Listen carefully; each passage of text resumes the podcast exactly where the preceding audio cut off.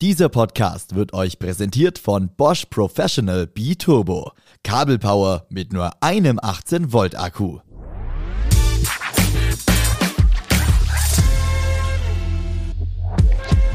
Hallo und herzlich willkommen bei Handwerk erleben, eurem Talk im Handwerkerradio. Schön, dass ihr dabei seid. Das Gespräch führen wir heute wieder gemeinsam. Mit dabei ist auch mein Kollege Maximilian Hermannsdörfer. Hallo Max. Hallo Peter. Unser heutiger Gast bei Handwerk erleben ist Damian Knoll. Er ist Malermeister und Juniorchef der Malermeier in Mengen. Herzlich willkommen, Damian. Hallo Peter, hallo Max. Schön, dass ich da sein darf. Hallo, grüß dich. Damian, jetzt muss ich erst mal klären, wo ist Mengen? Mengen, das ist im Landkreis Sigmaringen. Es ist im Prinzip so weit vom Schuss, das muss man nicht kennen.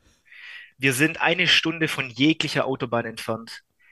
Es ist, ähm, ich würde mal sagen, Nähe Bodensee, zwischen Bodensee und Stuttgart. Das passt. Und da, da ist dort die Burg Hohenzollern, gell? Richtig. Also wer, wer hier wohnt, der war da auch schon mal drin. Nicht nur einmal. Aber ihr wart da noch nicht drin beruflich. Was du genau machst, da kommen wir gleich drauf. Alles klar. Nee, beruflich noch nicht. Damian, du bist Malermeister, hast davor aber ja was ganz anderes gemacht. Du hast Jura studiert, richtig? Das ist richtig. Und du wolltest eigentlich Richter oder Anwalt werden? Ähm, äh, Staatsanwalt tatsächlich. Also das war die, die, die erste Intention war ähm, Jura und Strafrecht als Richter oder Staatsanwalt, ja. Und ähm, wie weit hast du Jura studiert? Äh, erstes Staatsexamen, zweites oder wie, weit hast du es gemacht? Äh, ich habe das erste Staatsexamen erfolgreich abgelegt. Äh, nach dem ersten kommt dann ein Referendariat, das ist wie beim Lehramt ähm, wo man zwei Jahre sozusagen alle Stationen abtingelt, um zu gucken, ob es einem gefällt oder wo es einem gefällt. Und im Referendariat habe ich dann abgebrochen. Wo, wo warst du überall tätig? Also als was hast du dann genau gearbeitet? Also ich war ähm, als Referendar im Landgericht Ravensburg tätig. Mhm. Dort war ich in der ersten Zivilkammer. Da bekommt jeder einen Richter, der nach einem guckt, sozusagen. Ähm, und da darf man dann mal eine Verhandlung leiten, sitzt dabei, ist bei den Besprech Besprechungen dabei der verschiedenen äh, Verhandlungen. Ja, und dann äh, war es tatsächlich so, dass ich diese Station so gut wie hinter mir hatte und dann Staatsanwaltschaft gegangen wäre. Ähm, hab dann da aber, da kommen wir vielleicht auch später noch dazu, hab dann mit Kollegen geredet, die mir dann gesagt haben, wie es da ist. Und dann habe ich die Reißleine gezogen. Mhm, okay, okay, interessant. Also ich stelle mir jetzt den, den reinen Jura-Studiengang schon ja, äh, trocken vor. Man muss viele Paragraphen wälzen, muss ja jeden Paragraphen einzeln kennen. Ähm, die Arbeit allerdings dann in, in im Gericht oder ähm, in der Staatsanwaltschaft stelle ich mir persönlich, äh, ohne es jemals gemacht zu haben, dann doch interessanter vor als das Studium. Ist es so? Hast du das dann schon auch so empfunden oder wie war das? Ich hatte es mir genau so vorgestellt und im Endeffekt war es genau andersherum. Nein, echt, ähm, oder? Ja, das Studium, das Studium, also ich will, man muss da natürlich auch ein bisschen affin dafür sein, aber es ist abwechslungsreich. Man hat jedes Rechtsgebiet. Das deutsche Recht besteht ja im Prinzip aus vielen Rechtsgebieten, aber die großen sind das Zivilrecht, das öffentliche Recht und das Strafrecht. Mhm. Und man wechselt ja zwischen denen. Man muss sich in allem fortbilden.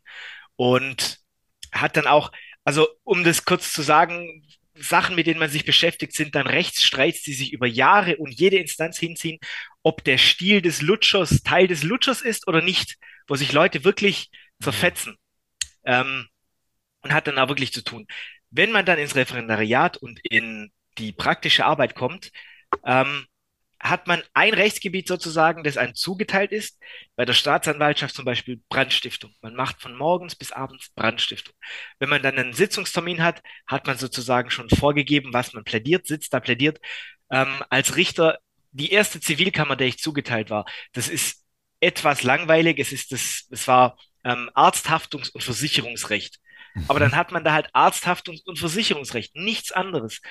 Äh, und auch, wo ich mal äh, sozusagen auch mal eintreten muss für die deutsche Justiz. Man hat auch gar nicht die Zeit als Anwalt oder als Richter, sich wirklich und genau mit dem Fall zu beschäftigen. Also es ist so ein oberflächliches drüber und ja, auf hoher See und vor Gericht ist man in Gottes Hand. Klingt ja dann fast so ein bisschen wie, jetzt blöd gesagt, Fließbandarbeit, da einen Fall nach dem anderen ab, abzuarbeiten. Äh, ich habe tatsächlich in der äh, Fabrik zwischenzeitlich mal gearbeitet, um das zu überbrücken. Und die Parallele, die passt, ja. Also würde ich tatsächlich auch so unterschreiben. Okay, und, und dann hast du dir gedacht, in dieser Zeit, in diesen zwei Jahren, ähm, das ist es nicht. Wie kam es dazu? Also ich, es, es, es war, man hat sich das ja rausgesucht. Und es ist ja, es ist ja auch so, dass es sehr viel, also man investiert ja auch viel, dass man dieses Studium schafft. Äh, gerade beim Examen, das Staatsexamen, das erste, das war der Horror. Also ich habe, das war eine der schlimmsten Zeiten meines Lebens. Jeder dritte Jurastudent steht unter Einfluss von Ritalin oder Arbeitsbelastungsstörungstabletten, die sie vom Arzt verschrieben bekommen für diese Prüfung. Das ist wirklich schrecklich. Mhm. Und ja, da war es dann schon so, dass es nicht so ganz meins war, dann später nicht meins war. Und ja, ich dann die Reißleine gezogen hatte und gesagt habe, also ich habe mich dann nicht gleich für einen Maler entschieden, sondern erstmal noch ein paar andere Sachen eingeschlagen. Was war das? Ich war tatsächlich, also man macht ja nichts, man macht ja nichts einfach so. Also ich wollte nicht sagen, ich schmeiß das jetzt hin und dann ist es vorbei und ich weiß nicht, was ich tue. Darum habe ich nach Jobs Ausschau gehalten, die man mit dem ersten Staatsexamen machen kann und habe in einer großen Kurstadt eine Stelle bekommen als Leiter des Bürgerbüros hatte dann zwölf Mitarbeiter und, Mitarbeiterinnen unter mir und habe das Bürgerbüro geleitet. Hab dann aber festgestellt, es ist noch viel schlimmer als Jura. Also das war, liebe Leute, habt Spaß bei der Stadt. Wenn ihr da arbeiten wollt, für mich war es absolut gar nichts. Jetzt musst du es aber doch noch mal ein bisschen beschreiben, weil du hast das, das, das Jura war war jetzt ähm, sch schlimm, hast du gesagt, und das auch. Aber was war es? Was ist das, wo du gesagt hast? Ach genau. Das ist gar nichts für mich. Wow, das muss ja nicht mal für jeden so sein, aber für dich war es nix. Was ich bin es? abgeschweift. Also es war tatsächlich, wie gesagt, äh, wie ich angefangen habe, man investiert ja viel und dann denkt man ja, man muss das ja machen. Aber dadurch, dass es eben so eintönig war und so dieses, dieses schnell rüberhuschen und sich nicht Zeit nehmen können, das ist, widerstrebt meiner Natur auch, hat wirklich dazu geführt, dass ich mich unwohl gefühlt habe. Und dieses Unwohlfühlen und dieses, was mache ich hier eigentlich, das macht mir gar keinen Spaß, hat sich so weit gesteigert, dass ich morgens aufgestanden bin und wirklich schon also mir war übel mhm. nach dem Aufwachen, weil ich wusste, ich muss da jetzt hin. Ich muss das jetzt machen, aber ich möchte das nicht machen. Nicht, weil ich es nicht kann, sondern weil ich es einfach nicht will. Ich habe es als teilweise als unnötig, als sinnlos, als Zeitverschwendung angesehen und habe mich selbst gezwungen gefühlt, es zu tun, weil ich ja schon so viel investiert habe. Und ich bin ja jetzt 32, ich weiß ja sonst gar nicht mehr, was ich tun soll. So. Was hast du denn noch ausprobiert neben dem, nach dem Bürgerbüro? Du hast hast mehrere Sachen ausprobiert? Ja, also wie gesagt, ich habe dann Bürgerbüro, dann war ich in der Fabrik arbeiten, äh, habe mir da auch, das war so eine, so eine Gussfabrik, da hat's, äh, die, die, die haben Teile gegossen für die Autoindustrie und ich durfte mit einem Hammer die überstehenden Metallspitzen wegschlagen, neun Stunden am Tag. Das war die ersten zwei Wochen toll, aber irgendwann gehen die Gedanken aus, mhm. über was man sich so Gedanken machen kann und dann ist es halt auch irgendwie blöd. Und dann ist es das Handwerk geworden, oder? Ja, ja. Also um das äh, zu klären, also mein, mein Stiefvater, ich bin ja, das ist ja der elterliche Betrieb. Mein Stiefvater und meine Mutter leiten diesen Betrieb. Und der ist ja schon lang da. Also da muss ich sagen, da habe ich es dann natürlich auch einfacher gehabt. Zu der Zeit wurde mein Stiefvater schwer krank und man wusste nicht, was es, also was er hat. Es ist eine ganz seltene Krankheit, das muss man nicht drauf eingehen, aber das ist nicht schlimm. Jetzt, da man weiß, was es ist, aber da wusste man es drei Monate nicht. Und da stand dann eben die komplette Zukunft meiner Eltern auf dem Spiel. Mhm. Und da kam er dann an mich ran und hat gemeint, Könntest du dir nicht vorstellen, den Betrieb zu übernehmen? Musst du da halt die Ausbildung machen, den Meister machen und den Betrieb dann zu übernehmen und weiterzuführen, weil ich habe so keine Nachfolger und es wäre blöd, wenn ich jetzt nicht mehr arbeiten kann, sozusagen. Das war so der ausschlaggebende Punkt. Und ich war ja in der Fabrik und war da auch nicht glücklich und dachte mir dann halt, ja, hm, nimmst du dein Leben jetzt in die Hand und probierst nochmal was komplett Neues und ziehst es halt auch durch? Oder bist du dein ganzes Leben lang unzufrieden? Und dann lief es auf eine Ausbildung mit 32 hinaus und anschließend dann der Meister. Hattest du dir die Gedanken nicht auch schon vor dem Jurastudium mal gemacht? Weil da war der Betrieb ja auch schon da, oder? Ja, ich, da gibt es, äh, ich werde von meiner Mutter regelmäßig zitiert, dass ich gesagt habe, das werde ich nie im Leben tun. Niemals werde ich diese Arbeit tun. Und, und, und, äh, deine Eltern fanden das dann auch gut, dass du Jura studiert hast? Oder fanden, haben, die, haben die gedacht, ach schade, das wäre toll, wenn unser Sohn hier in den Betrieb geht? Ich habe, also um das nochmal zu, zu, zu klären, bevor ich Jura studiert habe, ich weiß nicht, wie es bei euch war. Bei mir ist es so, ich gehöre zu den Leuten, die nicht aus der Schule gekommen sind und gewusst haben, das will ich mein, den Rest meines Lebens tun. Ich habe einen sehr ich sag mal, keinen geraden Weg. Ich habe nach der Schule wusste ich nicht, was ich tun soll. Dann habe ich Biologie auf Diplom studiert, ein Semester, Deutsch Bioinformatik auf Lehramt. Dann habe ich noch einmal Informatik an der Fachhochschule angefangen. Ich habe dann mal noch geguckt nach Ausbildungen und allem drum und dran. Und ich habe nie das gefunden, wo ich gesagt habe, ich fühle mich hier zu Hause. Ich möchte das machen. Mhm.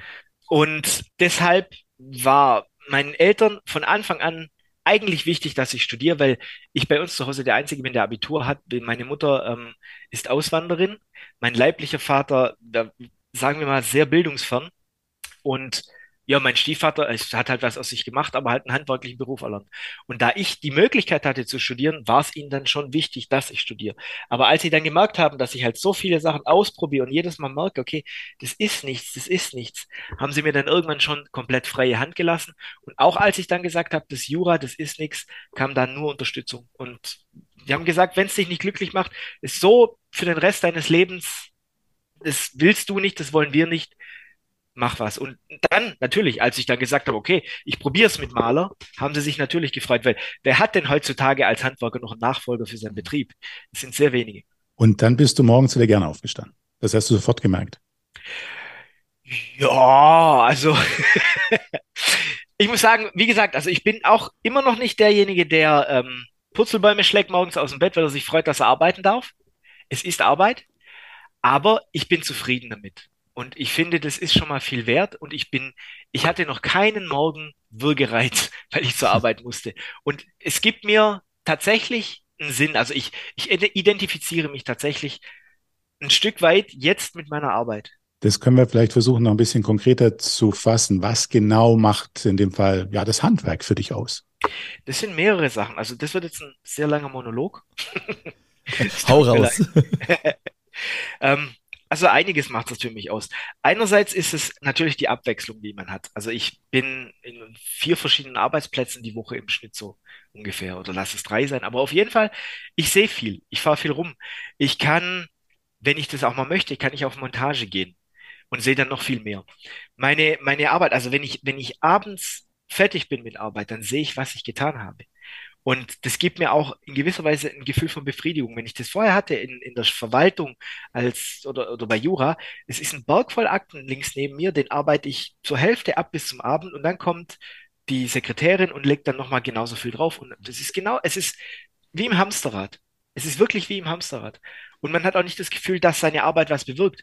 Hier, ich habe Kontakt mit den Kunden, äh, die freuen sich, die bedanken sich. Momentan, in der jetzigen Zeit, man kriegt ja keine Handwerker mehr her die sind wirklich, also viele sind glücklich. Es gibt natürlich auch andere, aber die meisten sind glücklich, dass sie überhaupt einen Handwerker haben. Mhm. Also das ist schon mal äh, komplett anders. Der, der Umgangston miteinander, der ist durchaus rauer. Ich finde den aber viel besser. Also mir gefällt es auch einfach viel besser. Und das Miteinander ist ein anderes. Also wenn ich euch das als Beispiel mal erklären darf.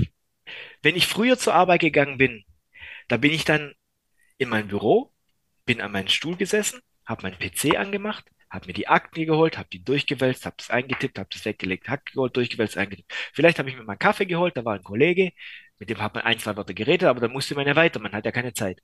Und abends habe ich meinen PC ausgemacht, habe meine Tasche gepackt, habe gesagt, auf Wiedersehen und bin nach Hause. Heute, ihr habt übrigens Glück, dass ich jetzt da bin, also ich bin wirklich, war eine Punktlandung. Heute haben wir eine Fassade verputzt. Von einem wirklich großen dreistöckigen Haus. Wir waren zu siebt. Wir sind da hingefahren, da waren schon Witze und, und Frotzeleien und äh, war man zusammen beim Bäcker. Dann hat man zusammen, man hat das gleiche Ziel, man arbeitet zusammen.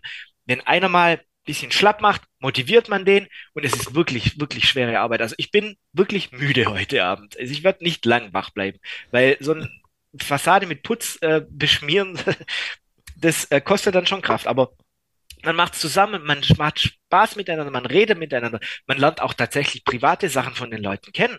Und am Ende ist man wirklich zusammen stolz, wenn man zusammen was geleistet hat. Das hatte ich in den anderen Berufen alle nicht. Gibt es denn irgendein Projekt, an das du dich jetzt erinnerst in deiner Zeit als Maler, Malermeister, ähm, was besonders gut gelungen ist oder was, was ganz Besonderes war? Fällt dir da gleich irgendwas ein? Da gibt es ein paar Sachen tatsächlich.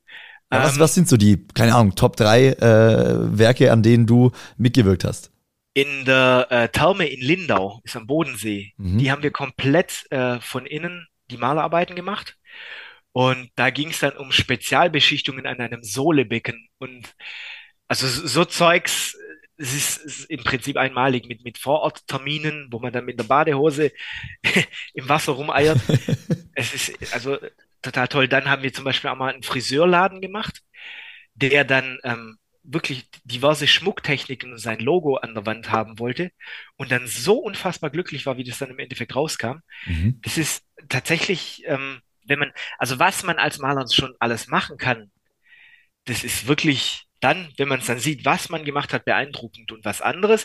Tatsächlich habe ich nicht das Schloss Hohenzollern renoviert, aber wir haben schon bei uns, also ich komme ja, die Firma ist in einem, in einem Teilort von Mengen, das ist ein kleines Dorf, 900 Einwohner, Blochingen heißt es.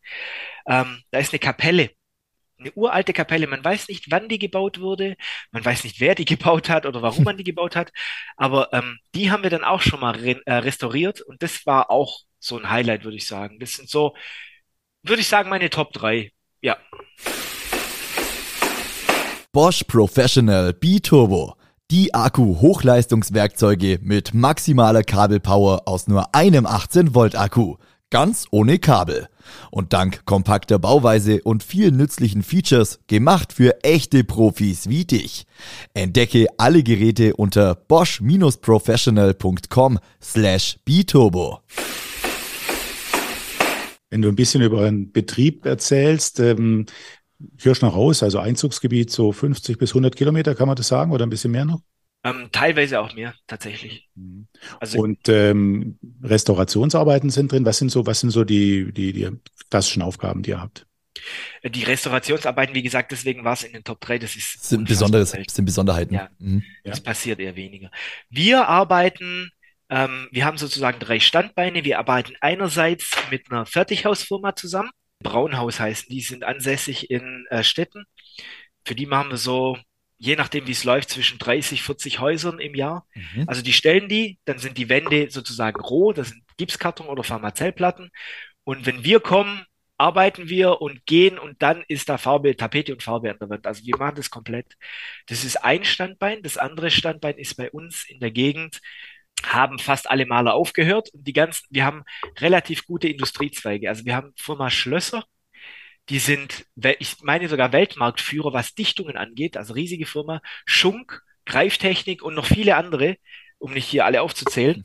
Und die brauchen natürlich für ihre Werke und für ihre Hallen alle einen Maler. Also ähm, das heißt, wir wenn die ihre, ihre neue Hallen bauen. Die haben jetzt letztes Jahr und vorletztes Jahr alle ihre Betriebe vergrößert und wir waren beauftragt mit den kompletten Malerarbeiten für alles. Ähm, das ist nochmal ein Standbein und das wird dann natürlich auch ähm, aktuell gehalten und, und, repariert, wenn irgendwas kaputt geht. Das heißt, wir sind da sozusagen die Haus- und Hofmaler und natürlich das dritte Standbein Privatkundschaft, wenn dann Leute kommen, ihr Carport lackiert haben möchten oder ihr, ihr Haus gestrichen, innen, außen, je nachdem. Das sind so die drei Sachen. Äh, ich ich höre jetzt da aber raus, äh, an Aufträgen mangelt es euch nicht. Grundsätzlich nicht. Also wem als Maler oder als Handwerker würde ich sagen, jetzt, wenn es jetzt an Aufträgen wirklich mangelt, der sollte vielleicht was überdenken. Äh, jetzt hast du schon gesagt, ihr seid ein äh, Familienbetrieb. Ähm, wer ist denn bei euch alles mit dabei? Äh, beschreibt es mal ein bisschen, wie viel Familie in diesem Betrieb drinsteckt. Wir sind, da steckt ganz viel drin. Wir sind ähm, sieben Angestellte plus ein Azubi momentan. Mhm. Von den sieben sind fünf Familie und zwei adoptiert im Prinzip. Und der Azubi ist auch nicht Familie. Wir sind äh, mein Stiefvater, mein Onkel, meine Cousine, mein Cousin und ich. Ähm, Alter von 23 bis, also der Cousin 23, die Cousine 28, ich mit 37, mein Onkel mit 53 und mein Stiefvater mit 63. Mhm. Das heißt komplett gefächert. Ja, und meine Mutter halt noch im Büro. Und der, der Plan ist, dass du den Betrieb äh, übernimmst, wenn dein Stiefvater in Rente geht. Genau. Also das ist, das war auch Voraussetzung. Ich hätte es sonst nicht gemacht. Das heißt, ihr habt es schon besprochen oder habt ihr schon überlegt, wie das dann gehen könnte, oder ist das erste Idee? Nee, nee, also das war ja, so hat er es ja gesagt. Also er, er hätte ja, dass er einen Nachfolger haben möchte und nochmal jemand im Geschäft, der das. Ja, schon, aber habt ihr schon konkret was besprochen, wie das dann ablaufen soll? Habt ihr einen konkreten Plan für so eine Übergabe? Ist ja noch ein bisschen hin vielleicht. Es ist noch drei Jahre hin. Also wie, momentan ist es so, dass er sich jetzt eher ins Büro zurückgezogen hat. Also nicht ganz, er war heute auch dabei verputzen, was mich gewundert hat. Aber er war dabei. Ähm, und ich eher so auf den Baustellen bin. Und wenn es dann er meint, wenn es dann zur Übergabe geht, ein Jahr davor äh, führte mich dann komplett ins Büro ein. Also ich bin ja nicht komplett un, mhm. äh, un, un, ein unbeschriebenes Blatt, was Büro angeht. Ich nur halt, wie es direkt bei uns abläuft, weiß ich nicht ganz. Und so wird das dann halt übergeben. Es gibt, äh, hast du gesagt, oder ihr habt eine Menge Aufträge, ihr seid gut ausgelastet, ihr habt jetzt das Team, du hast es geschildert. Es ist ja wirklich ein, ein, ein Familienteam ähm, mit, mit noch äh, weitere, ein weiterer Mitarbeiter oder drei weitere Mitarbeiter. Und ähm, jetzt ist natürlich die Frage, wenn ihr so viele Aufträge habt, braucht ihr nicht noch mehr Mitarbeiter? Das war von Anfang an, also wir suchen, wir sind händeringend am Suchen, aber ähm, das Problem meistens ist, also übers Arbeitsamt habe ich nur schlechte Erfahrungen gemacht. Also wir hatten jegliche Bewerbung, die übers Arbeitsamt bei uns kam, ist nie jemand aufgetaucht. Ich hatte nie jemand bei mir im Geschäft, mit dem ich geredet habe, weil die einfach nicht gekommen sind. Was suchst du denn genauer Auszubildende momentan? Prinzip alles. Also ich, ein Auszubildenden, ich muss nochmal nachgucken im Auszubildendengesetz, ob ich noch einen nehmen dürfte. Da gibt es nämlich auch Grenzen. Also je nachdem, wie groß der Betrieb ist, darf man nicht so viele, unendlich viele Azubis haben. Mhm zum Schutz der Azubis, sonst kann man sich ja nicht richtig darum kümmern, aber müssen wir mal gucken. Aber grundsätzlich Azubis, klar. Ähm, und auch Arbeit, also es muss, es muss auch nicht gelernt sein. Also es Quereinsteiger geht auch. Geht auch. Ja, natürlich, auch Quereinsteiger. Aber wie gesagt, also momentan, boah, eine eierlegende Wollmilchsau ist wahrscheinlich leichter zu finden als Mitarbeiter. Aber du hast gesagt, du wendest dich an das Arbeitsamt. Was, was machst du sonst noch dafür, um jetzt auch junge Menschen fürs Handwerk zu begeistern oder überhaupt jetzt, ähm, um Arbeitskräfte zu finden? Also ich stelle, um, um junge Leute zu begeistern, ich, ich habe Auftritte in äh, Fernseh und Radio. ähm, ich meine, das, das ist wirklich, also eine der Beweggründe, das alles zu machen, ist tatsächlich dem Handwerk zu helfen und die Arme zu greifen. Weil wenn man mit der Materie wirklich sich auseinandersetzt, dann merkt man, dass das Hilfe braucht. Also das Handwerk braucht Hilfe. Das verstehen nur viele nicht. Und ähm, zusätzlich dazu bin ich bei mir im Dorf mit äh, einigen Lehrern in Kontakt, habe da auch schon mal an einem Berufstag äh, den Betrieb vorgestellt, kenne auch meine Berufsschullehrer noch sehr gut.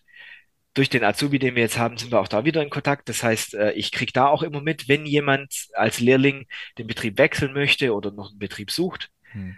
Ja, also es, es, geht, es geht viel über, über Mund-zu-Mund-Propaganda, über äh, Kontakte äh, im Ort bei euch, so wie ich es raushöre. Ähm, was ist mit Thema Social Media? Ich habe äh, vorab mal geguckt, äh, finde ich euren Betrieb irgendwo? Bei Facebook, bei Instagram oder äh, generell auch als Website? Nee, überhaupt nicht. Da habe ich mir schwer getan. Absolut nicht. Warum nicht? Ähm, weil er, wie gesagt, also mein, mein äh, Stiefvater macht das jetzt schon seit über 40 Jahren. Mhm. Das Ganze. Und der sagt, das kann ich ja mal machen, wenn ich dann in ein paar Jahren den Betrieb habe. Er macht es nicht mehr. Mhm. Das wird das alte Spiel. Und ich habe momentan leider, ähm, wie gesagt, es ist viel zu tun. Ich habe gerade keine Zeit, mich so richtig darum zu kümmern, weil ich, wie gesagt, eher auf den Baustellen bin und nicht, nicht im Büro oder so ja. und das mal machen könnte. Das ist ein bisschen schade. Ich weiß es, es sollte man auch machen, aber das wird kommen, es wird nachgereicht, versprochen, aber jetzt nicht.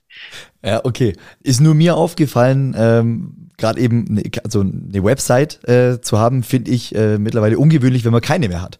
Oder wenn man keine Website hat. Jetzt hast du vorher auch erzählt, ihr habt ja eigentlich schon ein, ein äh, junges Team äh, mit, mit Cousins und Cousinen, die, äh, ich weiß nicht, was hast du genau gesagt, 23 aufwärts. Ja, so 28. Äh, also äh, ist ja dann schon auch das Alter, ähm, sage ich mal, wo man selbst viel äh, Social Media konsumiert. Also äh, vielleicht ja ein Gedanke, den man mitnehmen kann, aber wenn du sagst, ihr arbeitet da schon dran oder ihr habt da schon Ideen, äh, ist, denke ich, schon auch eine, eine Quelle, über die man zumindest Aufmerksamkeit generieren kann, auch über äh, Mengen und äh, Blochingen hinaus. Äh, selbstverständlich, klar. Also wenn es um Mitarbeiter geht, schon. Aber ich weiß nicht, also wie, wie, also wirklich der Arbeitsmarkt ist leergefegt. Also ich könnte da, mhm. glaube ich, irgendwann verliert man vielleicht auch ein bisschen, bisschen so den Glauben, aber ich glaube nicht, dass ich, egal was ich tue, dass das dazu führen würde, dass mehr Leute kommen. Also es, es macht niemand mehr. Es ist auch von der Ausbildung her, als ich die Ausbildung gemacht habe, zwei Drittel davon äh, sind nach der Ausbildung einfach in die Industrie. Die sind irgendwo hm. an ein Fließband gestanden und haben einen Spiegel geklebt, weil sie mit einer Ausbildung besser bezahlt werden. War nur die Ausbildung, damit sie über Ausbildung hat. Und von dem einen Drittel, das die Ausbildung fertig gemacht hat, das sind auch nicht mehr alle, also bei weitem nicht mehr alle sind beim Handwerk geblieben. Und wenn, dann halt zu irgendwelchen Farbherstellern ins Büro oder irgendwelche Vertreter oder sowas. Also das vielleicht von, ich sag mal, von 25 Leuten sind jetzt vielleicht noch vier auf dem Bau maximal. Und es wird immer schlimmer. Also es wird nicht besser, es wird, es wird immer weniger. Das ist, also aber Damian, dafür ist es, dafür ist es ja gut, dass du jetzt äh, erzählst und erzählt hast, äh, was es ausmacht und warum man deinen Weg wählen soll. Du machst es bei uns und äh, du warst auch im Fernsehen. Wie bist du überhaupt ins Fernsehen gekommen? Wie kam Sat1 auf euch? Wie kamen die auf dich? Also grundsätzlich ist ja äh, Axel Springer Verlag, ist ja Bildzeitung und äh, Sat1. Ich muss sagen, meine Mutter ist passionierte Bildzeitungsleserin und hat vor einem halben Jahr hat die Bildzeitung Leute gesucht, weil sie einen Artikel gestartet haben übers Handwerk, also so ein Quereinsteig und alles. Und dann hat sie mich, weil sie sagte, da wäre sie so stolz, wenn ich das mal schaffen würde in die Bildzeitung, hat sie mich beworben. Ich wurde angerufen und man hat einen Fotografen geschickt und ein Interview gemacht und dann kam so ein ganz kleiner Artikel in der Bildzeitung. Und vor drei Wochen oder so hat nochmal ein Bildzeitungsredakteur angerufen und gesagt, er wäre aufmerksam geworden auf meinen kleinen Artikel, ob sie was Größeres machen können. Ich habe gesagt, wieso nicht? Passt schon. Dann hatte ich eine ganze Seite in der Bild am Sonntag mit großem Foto, allem drum und dran. Und das hat dann wohl ein Redakteur von der, äh, von, vom Frühstücksfernsehen, seit eins gesehen, hat dann bei der Handwerkskammer Ulm angerufen, wo ich meinen Meister gemacht habe. Äh, die haben dann vermittelt und dann wurde ich, es war glaube letzte Woche, es ist so viel passiert, letzte Woche am Montag wurde ich von der Redaktion von Sat1 angerufen, ob ich denn nicht ins Frühstücksfernsehen kommen möchte. Worauf ich dann geantwortet habe, klar, ich habe ja im Frühstücksfernsehen gesagt, eines meiner Mottos ist, jede Woche was Neues erleben. Finde ich auch wichtig, weil sonst plätschert das Leben so vor eins hin und äh, es ist immer die, das Gleiche in grün. Deswegen immer was Neues und dachte ich mir, ja klar, im Fernsehen warst du noch nicht, mach das doch mal. Und dann hieß es aber letzte Woche Montag, ja, die Sendung ist Mittwochmorgen. Also in zwei Tagen. Dann war es etwas stressig, äh, hier, ich muss mit meinem Chef reden und ich muss mit meiner Frau reden. Wir haben einen kleinen Sohn, 17 Monate, ähm, ob das geht und so und habe dann am Dienstag, nee, am Montagabend nochmal angerufen, gesagt, okay, geht. Daraufhin wurde mir dann auf den Dienstagabend ein Flug gebucht nach Berlin und Hotel und alles. Dann war ich am Mittwochmorgen in der Sendung und wurde dann Mittwochmittag wieder äh, nach Stuttgart geflogen. So kam das. Wie, wie war das für dich? Was hast du für ein Gefühl gehabt, da in einem Fernsehsender zu sein? Und vor allen Dingen, wie, wie waren die Reaktionen danach darauf? Ähm, also das Gefühl, ich muss sagen, ich bin ja sowohl äh, hier als auch im Fernsehen mit, mit Leuten verbunden, die, die sich hauptsächlich mit Medien auseinandersetzen. Und ich habe mich da sehr wohl gefühlt. Ich fühle mich tatsächlich bei euch zwei auch wohl. Also ihr seid sehr sympathisch. danke. Kompliment machen. Danke, danke. Äh, drum plapper ich auch so viel.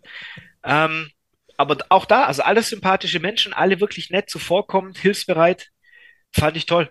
Du hattest dann da zwei Slots, äh, in denen du gesprochen hast, oder? Das ist, das ist bei Frühstücksfernsehen, glaube ich, immer so, oder? Genau, weil ähm, die rausgefunden haben, dass die Zuschauer halt wechseln. Mhm. Ich weiß nicht, wie, wann jemand, ich fange immer, ich stehe immer um sechs auf zum Arbeiten, aber es scheinen wohl auch andere Leute zu geben, die früher, später auch schon. Also da wechselt einmal komplett die Zuschauerschaft durch, deswegen mhm. wird alles zweimal gesendet.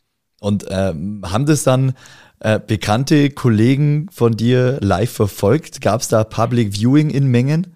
Ja, natürlich. Ich habe ja Werbung gemacht.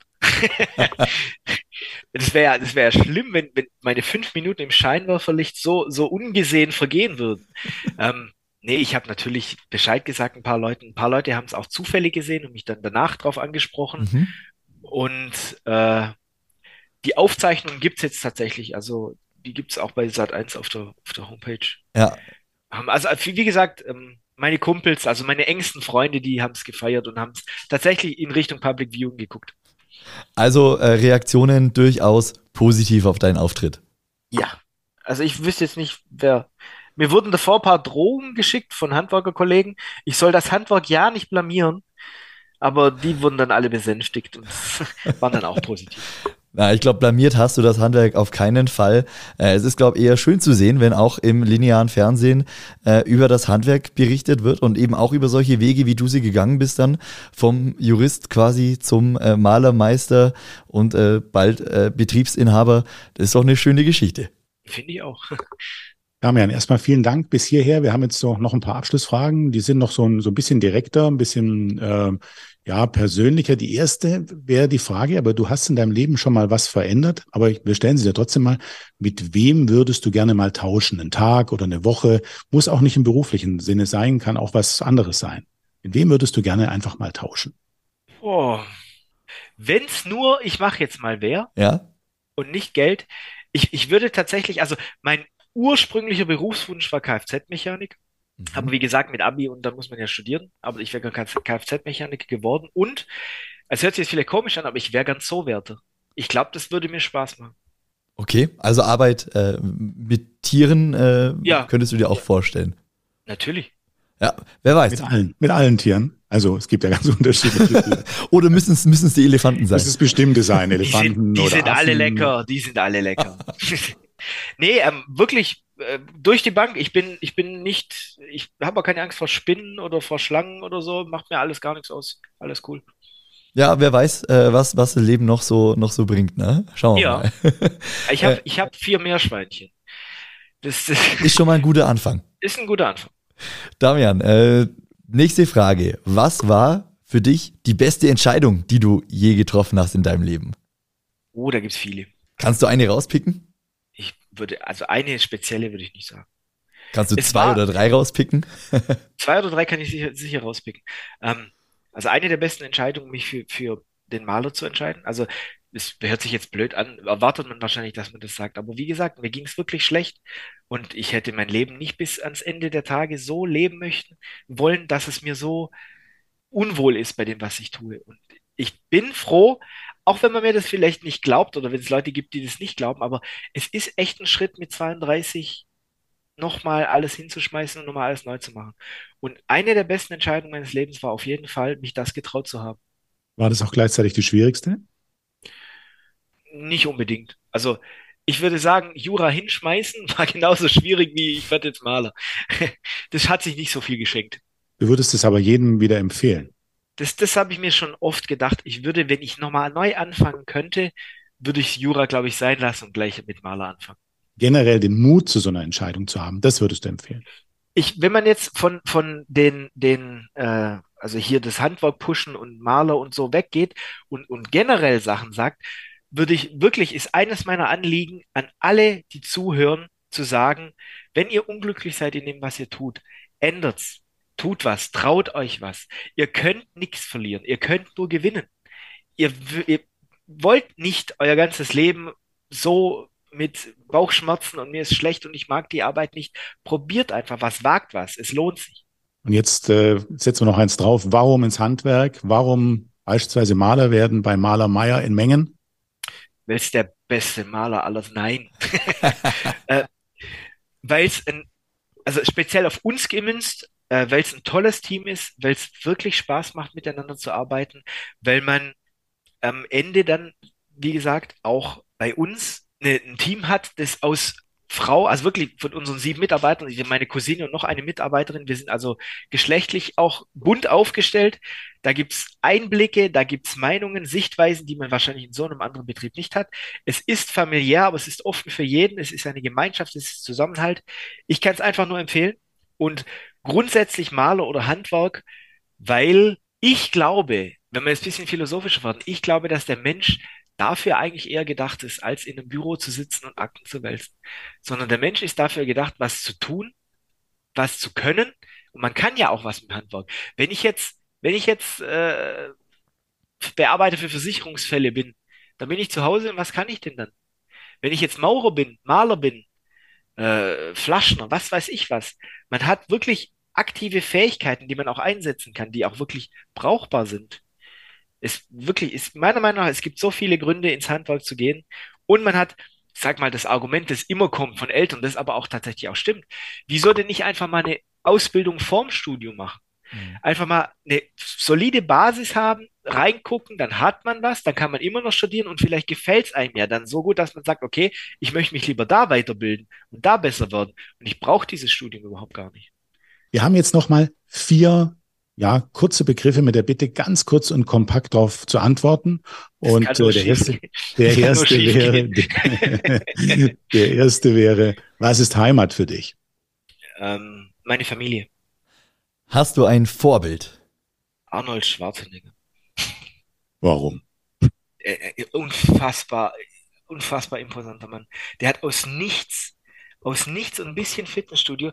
Der war Gouverneur, der war, das ist eine Ikone des Films, der, aus, aus nichts im Prinzip, aus, aus nichts und Willenskraft, sagen wir es so, mhm. aus nichts und Willenskraft, hat der sich so, und äh, Fitnessstudio ist auch tatsächlich auch ein Hobby von mir, also der, der berührt mich auf so vielen Ebenen. Arnold Schwarzenegger. Dann haben wir auch noch was, äh, was so ein bisschen auch in das Philosophische geht. Was ist Glück für dich? Also, ich soll ja schnell antworten. Ich antworte jetzt so, wie ich denke.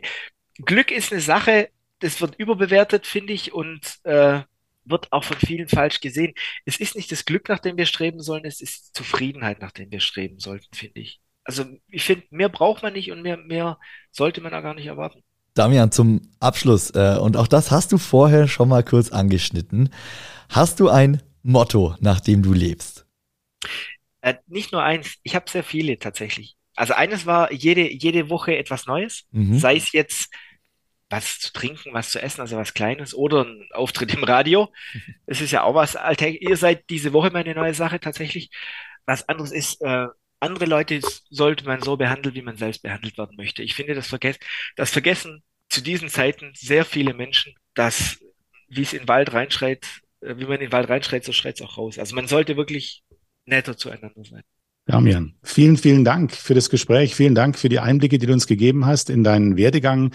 Ja, von, von dem Weg in die Juristerei, dann in den Malerbetrieb rein, mit der Perspektive, den Betrieb zu übernehmen. Auch die Einblicke, die du uns gegeben hast, was dich sonst noch so alles beschäftigt und natürlich dein Plädoyer dafür, ins Handwerk zu gehen. Wir wünschen dir alles Gute, dass du die Mitarbeiter findest, die du suchst und äh, ja, alles Gute für dich, viel Glück. Vielen Dank und auch vielen Dank, dass ich hier auftreten durfte. Danke dir. Ciao. Danke dir. Tschüss. Tschüss.